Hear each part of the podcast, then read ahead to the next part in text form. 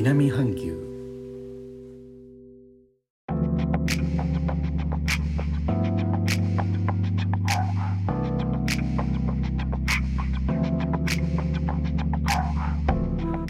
インドネシアから高野です。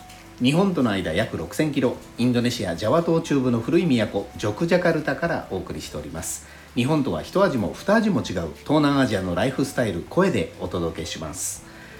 今日のジョクジャカルタは午後2時過ぎから雷雨となっています。雨降ってます、えー、車のワイパーもあまり役に立たない感じです。今も降ってますね。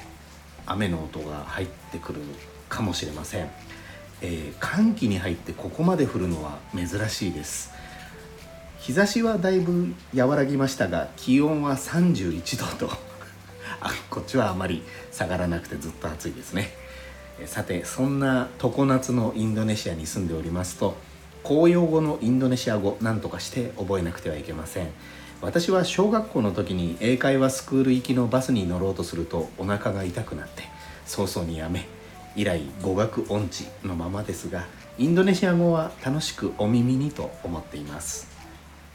こちらの放送の締めの言葉「参拝順パラギ」は覚えてくださっている方も多いようです。以前の放送で「ベソ」一般的には「明日」という意味の言葉を紹介した際に「参拝順波ベソ」に変えることができますというお話をしました。どちらも「さよならまたね」という感じで日常を使いますがインドネシア語を紹介するウェブサイト本などではインドネシア語のさようならはスラマジャランスラマティンガルであると。しかも2つも出てきてあの戸惑います。これは自分がどういう位置で言うかによって変わります。自分が動かない方で去っていく人にさようならという時はスラマジャランです。ジャランというのは道道路といった意味です。良い旅路をという感じです。で今度は自分が去っていく方で残される人にさようならという時はスラマティンガルになります。ティンガルは住む残るといった意味です。安全に住んで暮らしてねという感じでしょうか。言葉の雰囲気から察することができると思いますがまず日常では使いません。先日オリンピックのバドミントンの競技で金メダルを取ったことがある有名なインドネシア人の選手が心臓発作で亡くなりました。テレビ各局が使うテロップはスラマ・ジャランです。